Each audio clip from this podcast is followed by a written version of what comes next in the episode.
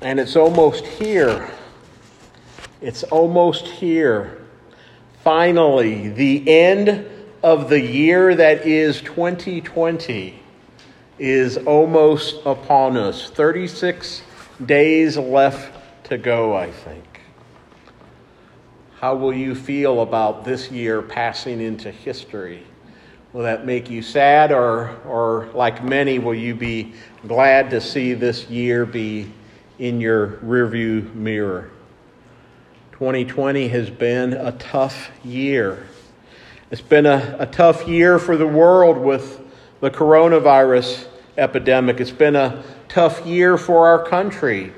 We're on top of the pandemic. We had so much civil unrest, so much racial unrest neighbor against neighbor, even family members against family members over political matters, it seems. And of course, all of the uncertainty leading up to and following the election. It's been a tough year also for various folks here at Newport. Maybe it's been a, an especially tough year for you.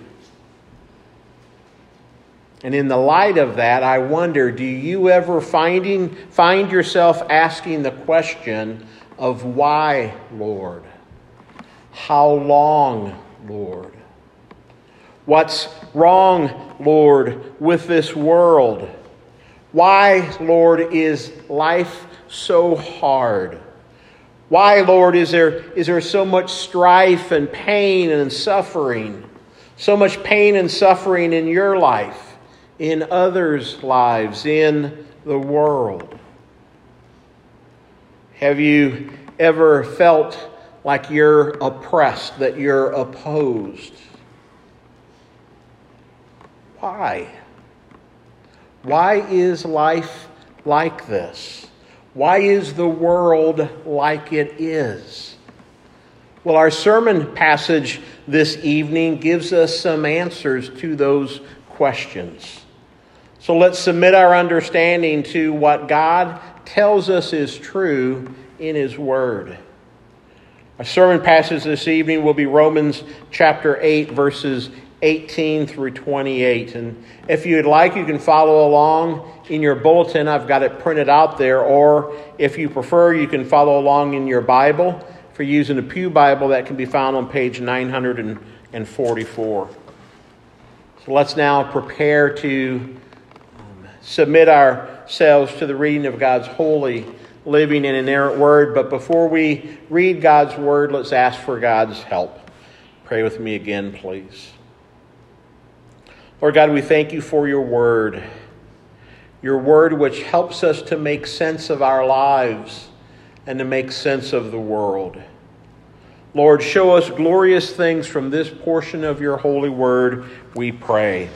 Amen. Look in our sermon passage, Romans 8, verses 18 through 28. Paul writes, saying, For I consider that the sufferings of this present time are not worth comparing with the glory that is to be revealed to us. For the creation waits with eager longing for the revealing of the sons of God. For the creation was subjected to futility, not willingly, but because of him who subjected it, in hope that the creation itself will be set free from its bondage to corruption and obtain the freedom of the glory of the children of God. For we know that the whole creation has been groaning together in the pains of childbirth until now. And not only the creation, but we ourselves, who have the first fruits of the Spirit, we also groan inwardly as we wait eagerly for adoption as sons, the redemption of our bodies. For in this hope we are saved. Now, hope that is seen is not hope, for who hopes what he sees? But if we hope for what we do not see, we wait for it with patience. Likewise, the Spirit helps us in our weakness. For we do not know what to pray for as we ought, but the Spirit Himself intercedes for us with groanings too deep for words. And he who searches hearts knows what is the mind of the Spirit, because the Spirit intercedes for the saints according to the will of God.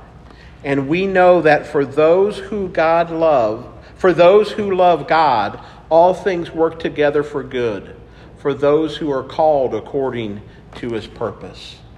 This is the word of God. Well, in this passage, we learn why life is so hard. We learn why it is that the world is so messed up. And what we learn from this passage is that the world is held in bondage to corruption. That's what Paul says in verse 21, and we, we learn in verse 20 that all of creation has been subjected to futility. Is that something that you can relate to? Can you relate to those feelings of futility? This passage tells us why you feel that way. And, and how does that play out? How does this futility that Paul speaks of, how does that play out in our lives and in the world? Well, in response to being subjected to futility and being held in bondage to corruption, this passage tells us in verse 22 that all of creation groans out as if in the pains of childbirth.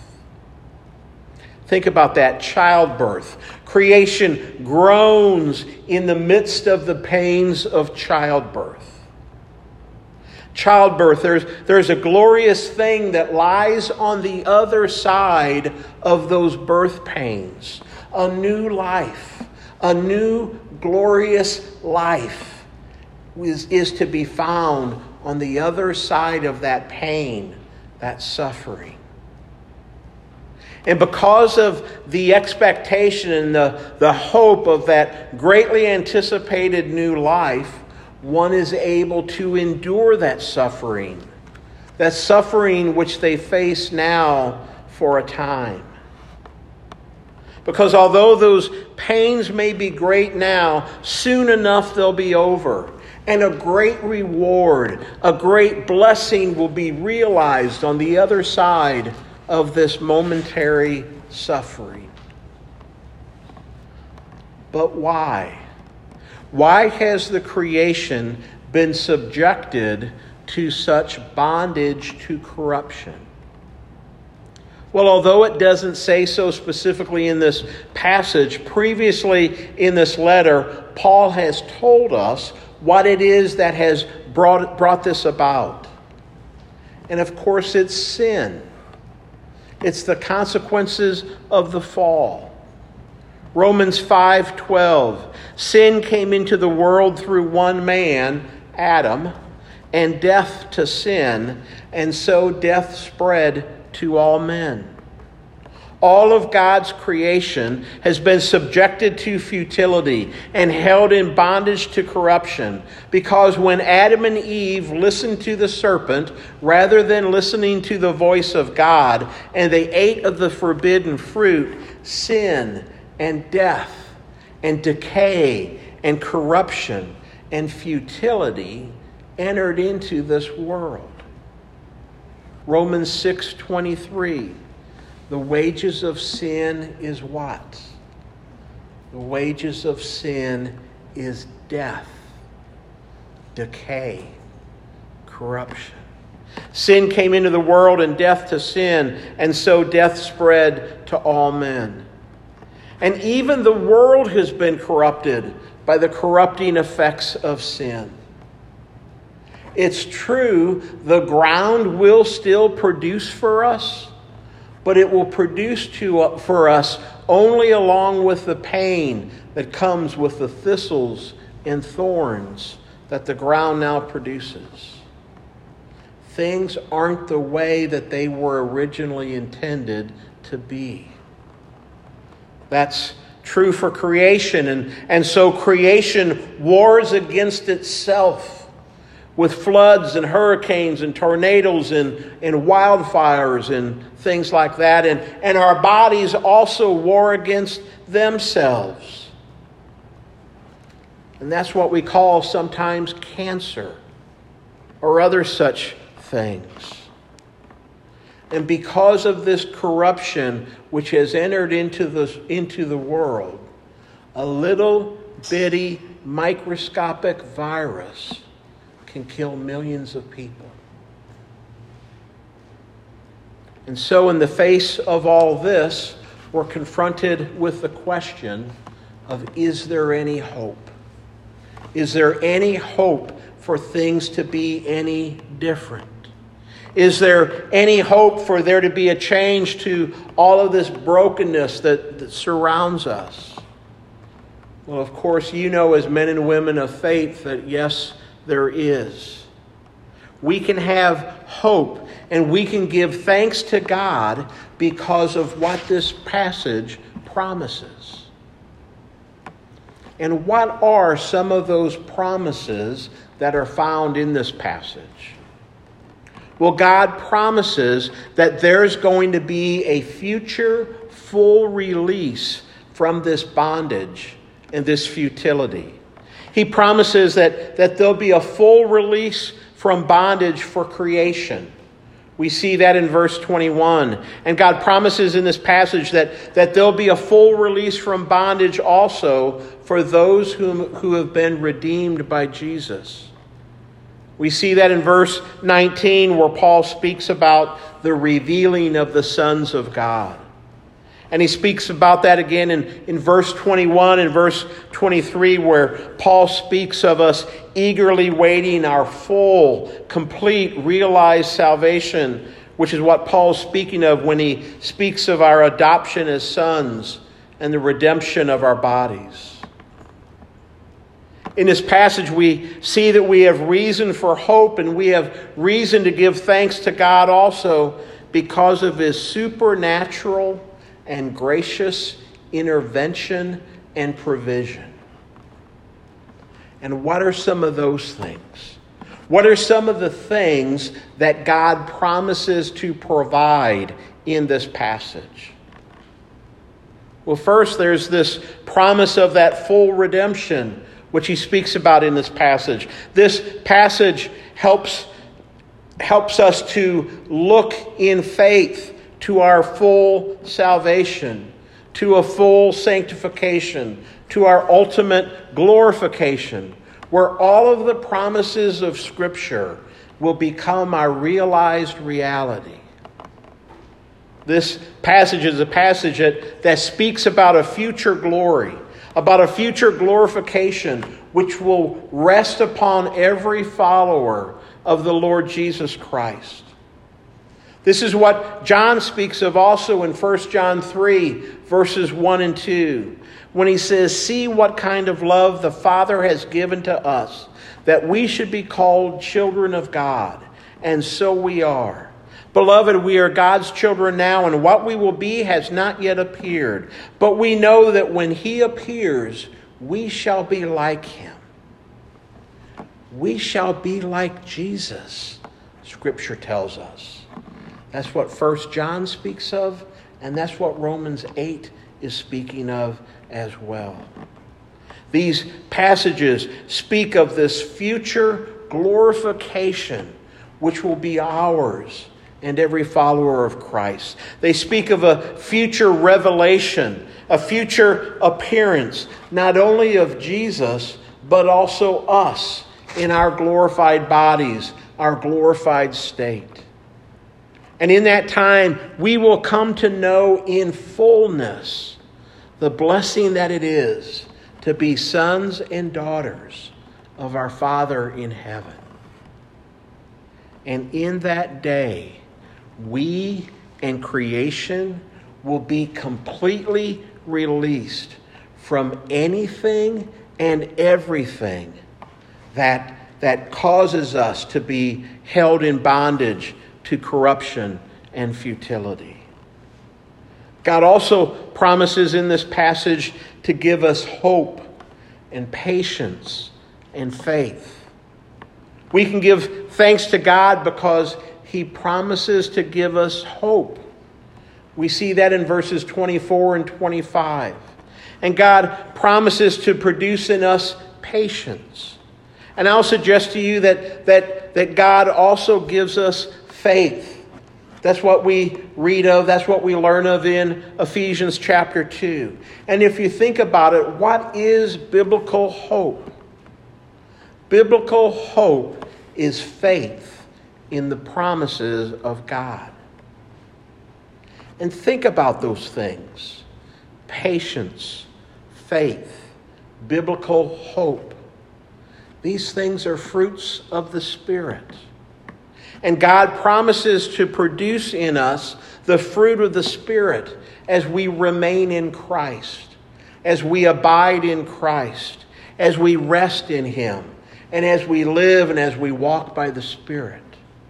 We can also have hope and give thanks to God because God promises to give us strength in our weakness. We see that in verse 26. There too, we learn that, that God has also promised to give us His Spirit. And what is it that Jesus calls the Spirit? Jesus says that He gives the Spirit to be our helper and our guide our counselor, our friend. And in verse 27, we see one of the most important ministries of the Holy Spirit to us. And that's the ministry of intercession, where the Spirit prays to the Father according to the will of God, Paul says here. And by that, Paul means that the Holy Spirit is watching over us praying to the Father for us, that all of the Father's desires for us as His child would be accomplished in our lives, including full sanctification, full glorification, full adoption, full salvation. That all these things that Paul speaks of in this passage would be ours. Friends, that is the will of God for you. And the Spirit prays to the Father that the Father would be pleased to grant that to you and to all those who have been covered by the blood of Jesus Christ. This passage also shows us that, that we can give thanks to God because God promises to give his supernatural, sovereign blessing and protection to us in such a way that he's able to cause all things to work together for our good. And we see that in verse 28. For we know that those who love for for those who love God, all things work together for good for those who are called according to his purpose. Friends, for all these reasons, we can have hope and we can give thanks to God. And we can give thanks to God because he will accomplish all of his sovereign purposes for us and for his world. This passage speaks about how we and all of creation and even the Spirit Himself, we all groan out under the weight of our present suffering. We can also give thanks because Jesus was willing to suffer for us. Luke 9:22 Jesus said, "The Son of man must suffer many things and be rejected by the elders and the chief priests and the scribes, and be killed, and on the third day be raised again. We can give thanks to God because Jesus was willing to groan upon a tree under the weight of the penalty of our sin. We can give thanks to God because Jesus is coming back. We can give thanks to God because Jesus has already defeated sin and death and Satan. But when he comes back, he will yet again achieve a victory. And that will be a final and full victory over every one of these enemies of our soul. And we can give thanks because when Jesus comes back, we'll experience that full salvation, that full redemption that this passage speaks of. When he comes back, he has promised that he will take us to be where he is. in that new creation that He's preparing for us, where we will live with Him and with the Father and with the Spirit forever in our glorified bodies. And in that new creation, which is the new heavens and the new earth that Revelation 21 and 22 speak of, we will be released from all of these things that cause us to suffer and to groan out now. Let's turn to that passage. Let's turn to Revelation 21.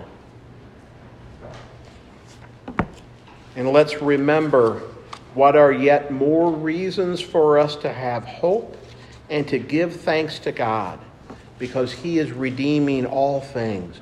Jesus has come to deliver us from the toils of this life and to prepare a place for us to be with him. Revelation 21, verses 1 through the first part of verse 5. Then I saw a new heaven and a new earth, for the first heaven and the first earth had passed away, and the sea was no more. That's actually a reference to there being no sin. Bad things come out of the sea. Um, and I saw the holy city, New Jerusalem, coming down out of heaven from God, prepared as a bride adorned for her husband. And I heard a loud voice from the throne saying, Behold, the dwelling place of God is with man. He will dwell with them, and they will be his people and God Himself will be with them as their God. And He will wipe away every tear from their eyes, and death shall be no more. Neither shall there be any mourning, nor crying, nor pain any more, for the former things have passed away. And he who was seated on the throne said, Behold, I am making all things new. Pray with me. Lord God, we thank you that you are the God who is making all things new. You are the God who is redeeming all things. We thank you, Lord, that you have chosen from before eternity began um, to include us in the number of that of part of your creation which would be redeemed. We thank you that you have caused us to be included in the number of the elect, Lord for faith in Jesus Christ. Lord, we do suffer, but Jesus, we thank you that you gave us a model of how to suffer and how to entrust oneself to He who judges justly. You show us how we can entrust ourselves to the Father. And you have given us your Spirit, that same Spirit that enabled you to endure the sufferings that you face you have given to us. And you have promised here that the Spirit will strengthen us in our weakness so that we too might endure. And you do that, Lord, as you cause us to abide in you, to remain in you, to walk by the Spirit, to live by the Spirit. And as we do that, you promise that you will produce spiritual fruit in our lives, including the fruit of hope and joy and faith and patience. Lord, be pleased to accomplish all of these things that you have promised you would. And Lord, we look expectantly for you to do that. We thank you that greater is He who is in us than He who is in the world. We thank you that, that with man many things are impossible, but with you all things are possible. Lord, cause us to have a hope that, um, that will enable us to trust in you confidently. And in those moments where we falter, we thank you that you are the good shepherd who is willing to leave the 99 to come seek after the one who is lost. Lord, keep us close to you, we pray. Accomplish all of your desires for our lives, we pray. And for this, we give you thanks in your great name. Amen.